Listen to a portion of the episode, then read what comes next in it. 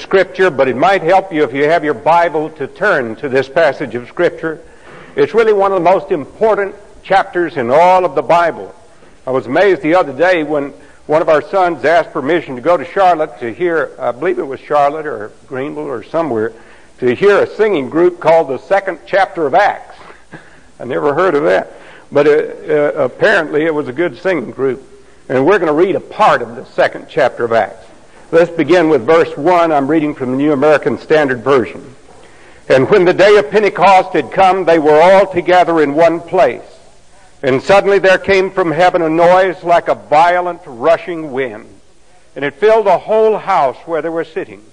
And there appeared to them tongues as of fire, distributing themselves, and they rested on each one of them. And they were all filled with the Holy Spirit and began to speak with other tongues as the Spirit was giving them utterance. Now there were Jews living in Jerusalem, devout men from every nation under heaven. And when this sound occurred, the multitude came together and were bewildered because they were each one hearing them speak in his own language. And they were amazed and marveled, saying, Why are not all these who are speaking Galileans? How is it that we each hear them in our own language to which we were born? Parthians and Medes and Elamites and residents of Mesopotamia and Judea and Cappadocia and Pontus and Asia and Phrygia and Pamphylia and Egypt and the districts of Libya around Cyrene and visitors from Rome, both Jews and proselytes, Cretans and Arabs.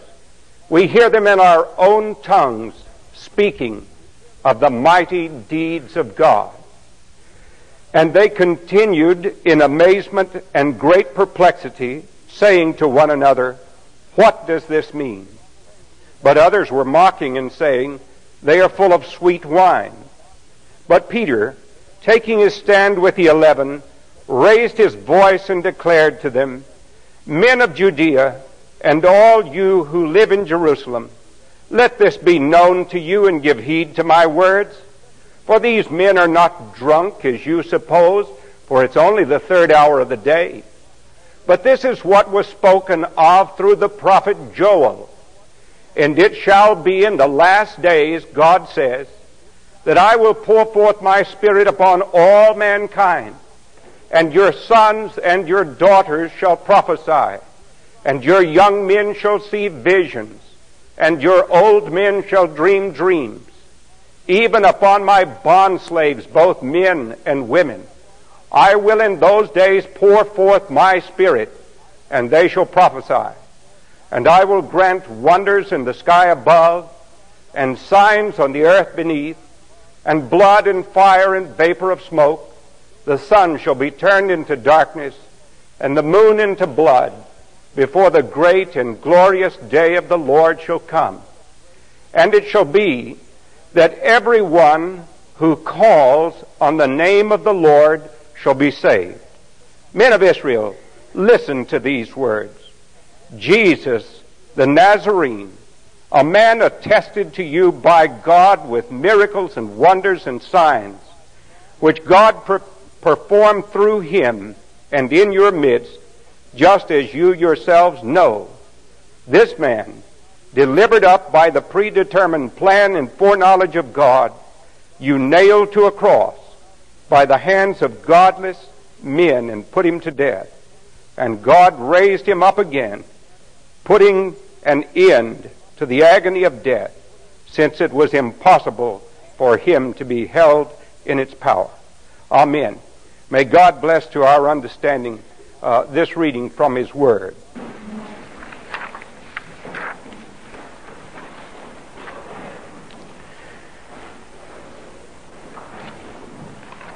Seven years ago in 1973, on Pentecost Sunday,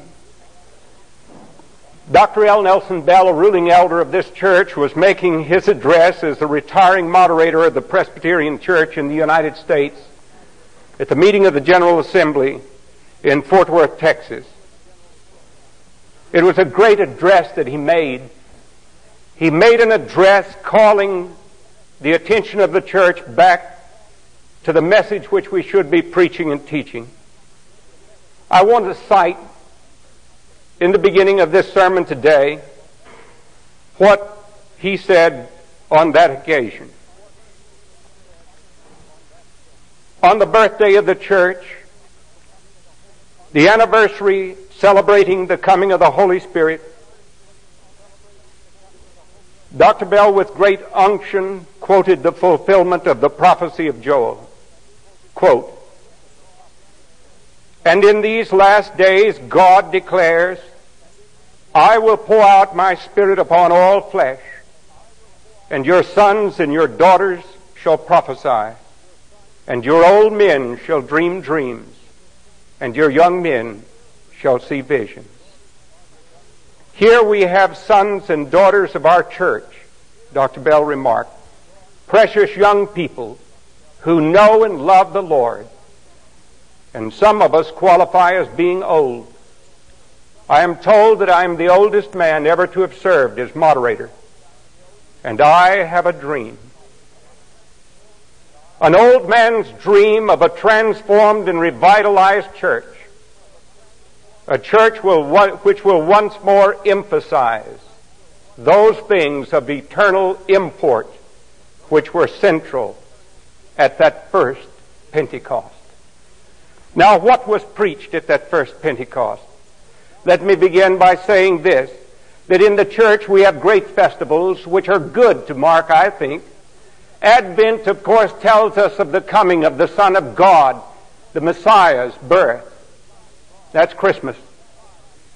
Good Friday tells us of the sacrifice that He made to atone for our sins as the paschal Lamb of God upon the cross. Easter tells us of His great and powerful resurrection from the dead. Ascension tells us that He has ascended to the right hand of God where He reigns.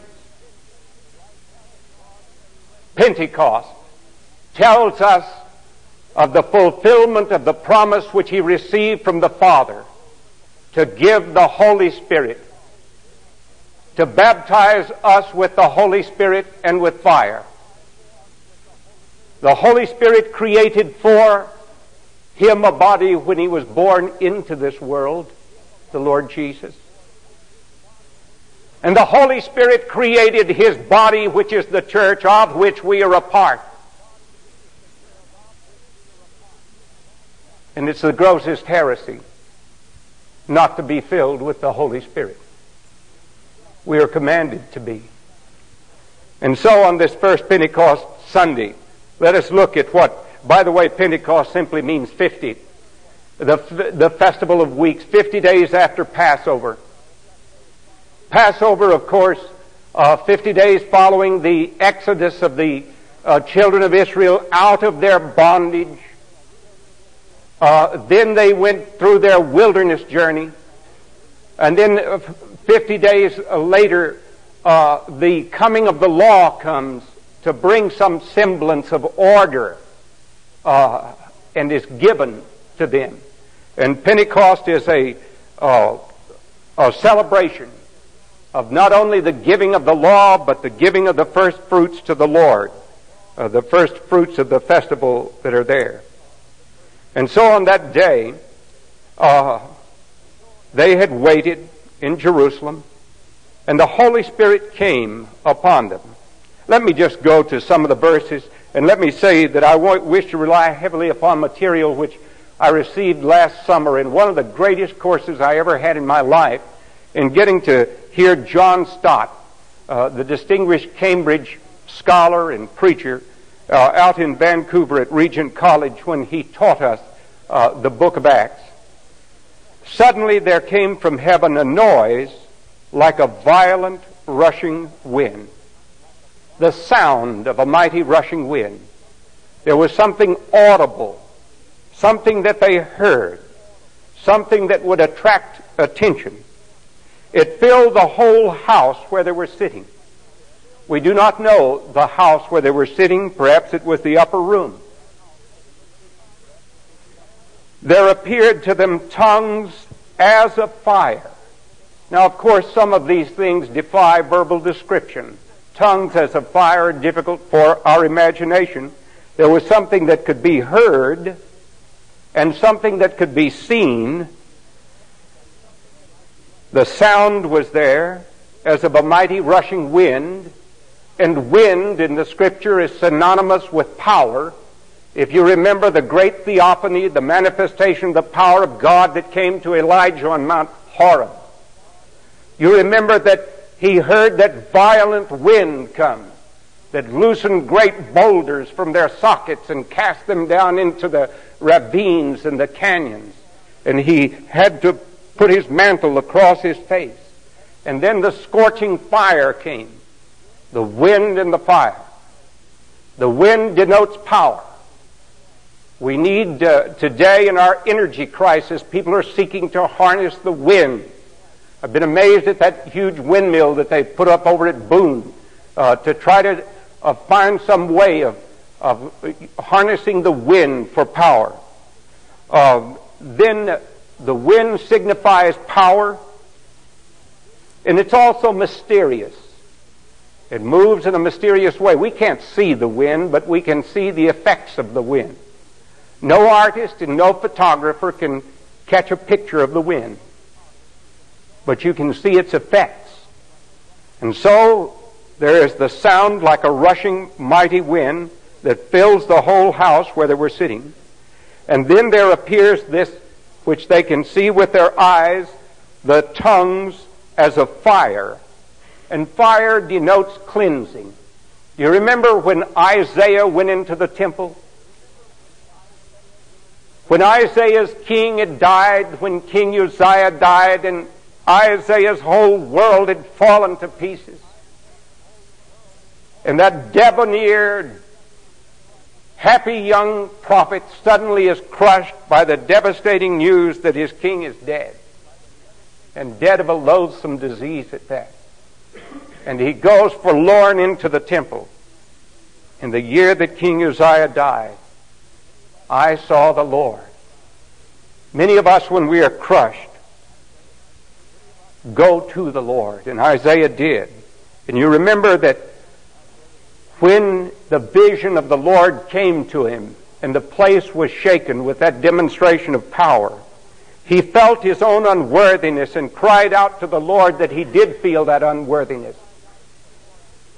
And there was a seraphim that came and took tongs uh, to, and went to the altar and took some coals of fire and the fire touched his lips because Isaiah said, I am a man of unclean lips and I dwell in the midst of a people of unclean lips. Well, the fire from off that altar was to be a symbol of cleansing for Isaiah. And that's what the seraphim told him, uh, that he was cleansed by that fire. And so here at Pentecost comes this demonstration of the power of God and the cleansing of God. And then the Holy Spirit gives them utterance. Now there were living, there were Jews living in Jerusalem, devout men from every nation under heaven.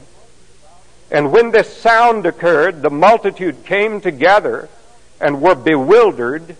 And why were they bewildered? They were bewildered because they were each one hearing them speak in his own language. That is the native tongue in which he was born. He was hearing. And they were amazed and marveled. Why are not all of these who are speaking Galileans? The Galileans were notorious rustics. That's just another word for hicks. Uh, they were country bumpkins. Uh, what were they doing being able to speak all of these languages? And so they were amazed at this. How is it that we hear each of them in our own language to which we were born? Parthia. You know where Parthia was? The Ayatollah lives there. That's Iran. The Medes that's another section of Iran. You remember all of those people had been carried away years, 800 years before, in uh, part of the children of Israel had been carried away into captivity. Well, they come back for this festival of uh, Pentecost. Uh, that time of the year lent itself to travel, and so they could get there for this. And they were there. Uh, people as far away, 1,200 miles away to Iran. Uh, Elamites, that's Iraq. Residents of Mesopotamia, uh, Cappadocia, that's Syrian Lebanon. Uh, these Pontus is Turkey. Asia is a part of Turkey. Uh, Pamphylia, Egypt, we all know. And the districts of Libya around Cyrene and visitors from as far away as Rome, 1400 miles. Both Jews and proselytes, that's people who had been converted uh, to Jehovah, uh, to the God of Israel and who would have some knowledge of the scriptures and would be interested in what is about uh, to happen here. They continued in amazement and great perplexity, saying to one another, What does this mean? What does this mean? Now, what's the message going to be for the whole world? Now, there's always mockers. There were some people mocking, saying, They are full of sweet wine. They couldn't understand what was taking place, so they said they were drunk. But Peter, you know, I, I really am glad that he did this. Peter began his sermon with a joke. Sometimes I get criticized for my humor. It's probably because it's not funny, but uh, but uh, they they started off. Uh, uh, the people were critical. They said they're full of new new wine or sweet wine. They're they're drunk. But Peter, taking his stand with the eleven, raised his voice and he declared to them, Men of Judea and all you who live in Jerusalem, let this be known to you and give heed to my words. These men are not drunk. They started off talking about it, so he picks up on what they've said. He's a good communicator. They're not drunk as you suppose. And his joke is it's only the third hour of the day. It's just nine o'clock in the morning. The bars aren't even open. Uh, how could they be drunk? Besides that, they, they weren't supposed to be drinking at this time. But this is what they were spoken, this was what was spoken of through the prophet Joel. It's interesting, he cites Joel twice. Uh, he cites the Psalms, I believe, four times in this sermon. And Luke, by the way, is the one who is recording this for us, and he has greatly compressed this sermon uh, it shall be in the last days. Now, people always come to me and they say, Do you believe that we are living in the last days? Always tell them yes. Because they started right here. And it shall be in the last days, God says, that I will pour forth my spirit upon all mankind.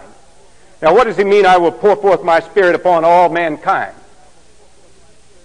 Does that mean all mankind is going to take his spirit? No, no, no, a thousand times no. But it means that all mankind is going to be eligible, that he's not going to make any distinction whether it's a son or a daughter, that he's not going to make any distinction whether it's a young man or an old man, that he's not going to make any distinction because it's a bond, a, a slave, or, or a person of some great social status. That anyone who wishes Ho, everyone that is thirsty. Here's where you can drink. You can drink the water of the Holy Spirit. You can be filled with the Holy Spirit.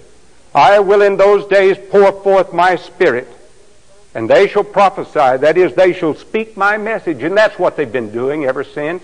Each one of us is to do the same thing. To speak out. The word prophecy here does not necessarily connote some vision of some prophecy, but that you and I are to speak out the message of God.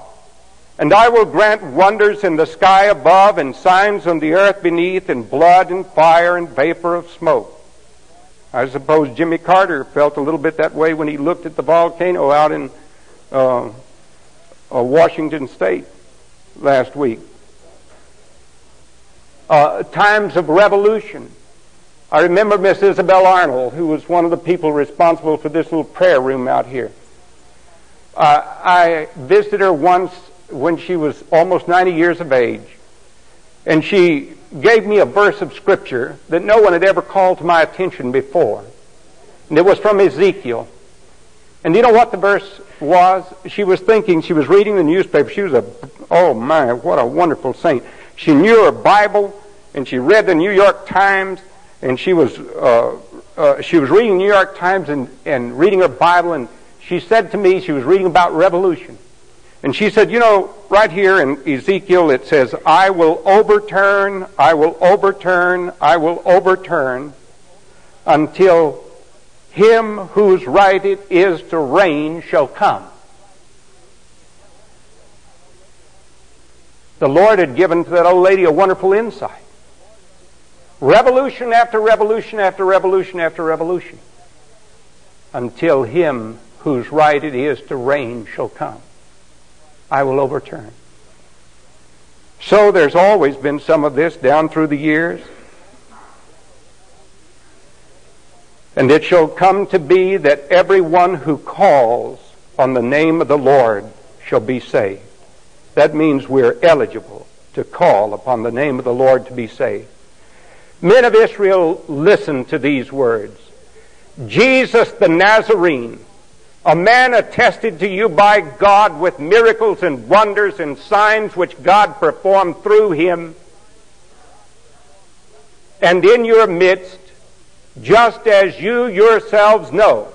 Now, if you have the New American Standard Version, there is a dash right here. You see it? It's right there. It's a dash. You know what that dash means? That dash means that Peter preached about two more hours. That's what it means. Now, I'm not going to preach two more hours, so don't get worried.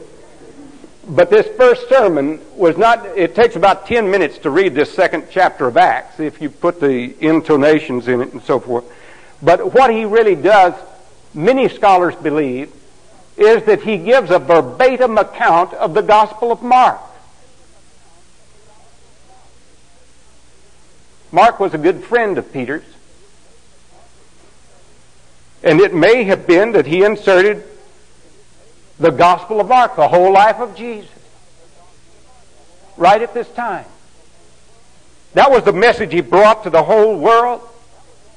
Uh, then let me recall something that I think I emphasized at prayer meeting or somewhere last fall that I'd picked up from someone else. Uh, there is a man by the name of Alec McCune who uh, is a great actor he wanted desperately to perform something that would be different. What all actors like to be able to do is to come forward on some platform and just stand in front of a, uh, the audience and hold them spellbound for two and a half hours just by speaking. And with no props and with no other supporting cast, just themselves. Someone had done Mark Twain, someone had done Harry Truman. And so Alec McCune from England was looking for something that he could do. And finally, he decided that he would try to do something from the Bible. And then it occurred to him that the Gospel according to Mark was the shortest of the four records of the life of Jesus. And so Alec McCune committed to memory the King James Version of the Gospel according to Mark. He did not add one word, he did not take one word away. Took him six months to do it. I wonder how many of us have even sat down at one time to read through the Gospel of Mark. But Time magazine last year said that one of the ten top experiences on Broadway was to hear Alec McCune give his presentation of the Gospel of Mark. Well, the Holy Spirit, I think, must have done something like this with uh, the Apostle Peter on that day at Pentecost.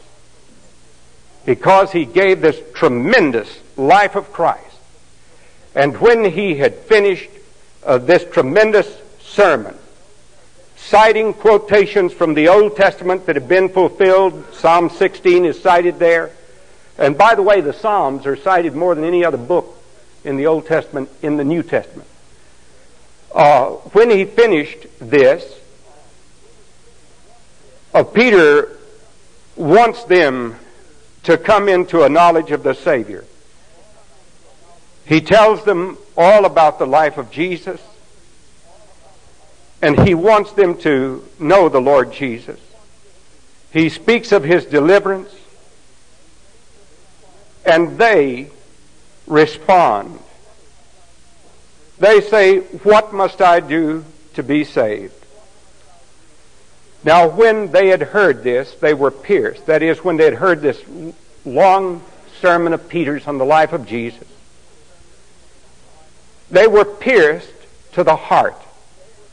And they said to Peter and to the rest of the apostles, Brethren, what shall we do? The gospel always calls for a response. There's something that we must do. If this is true, that God has invaded this planet in Jesus Christ, and God become man, has dwelt among us, and offered himself upon the cross for us, and given us a message that's big enough to save the whole wide world if they believe, then it's very important for us to do something. And so they say, What shall we do? And Peter said, Repent and let each one of you be baptized. Repent means to have a changed mind. Metanoia is a changed mind, reoriented, a new set of values. Repent and then be baptized. That is, you become identified with this Jesus of whom he has been preaching. You become a part of that body. Be baptized in the name of Jesus Christ for the forgiveness of your sins. And you shall receive the gift of the Holy Spirit. The Holy Spirit will then bind you to God, bind you to Christ, fill you so that your life is lived out to His glory. My time is gone, and I want to just say a couple more things. Jesus said when he was going away, I will send another. Another teacher, one who will be called to come alongside. And when I think about this, the best illustration I know of the work of the Holy Spirit in coming into your life and into my life. A few years ago, I worked as a researcher, some, uh, it's 20 years ago, as a researcher, and I used to cut out things from newspapers and uh, put them out. And I remember reading the Washington Post when Helen Keller died. It was a long account of her life uh, in the obituary column. Incredible uh, woman. You know about Helen Keller, born in Alabama. Her father was a newspaper editor, publisher. She was, because of some fever and disease, brought into a world blind and deaf and I don't like the word, but dumb because she had no way to learn. Like a little animal caged and full of rage because she could not communicate. And then her wise father, through contacting someone in Boston who had to do with Alexander Graham Bell and a wonderful teacher by the name of Anne Sullivan, brought Miss Sullivan to Alabama. And Miss Sullivan started to teach Helen Keller by touch. She could not see, she could not hear, but she could feel. And on a cold March day when Miss Sullivan was trying to establish rapport with this little child that was so difficult and so blocked off from everything while Anne Sullivan was working the pump to pump some water, some of the cold water splashed out on the little blind girl's hand and she put her hand back. And Anne Sullivan, in a flash of inspiration, grabbed her fingers and put them to her lips and said, Water, water, water. And the little girl tried to gurgle out the words, Wawa, water. This broke the communication barrier and she learned a word that that cold, wet substance was water. And then a whole world began to open up to her through touch. She began to learn. She received a distinguished degree. She was a, there's just no time to tell all of the enormous accomplishments that she made, but now my point is this. Anne Sullivan was much older, of course, and so she died first. And when Anne Sullivan died, Helen Keller said this about her teacher. All the best of me belongs to her.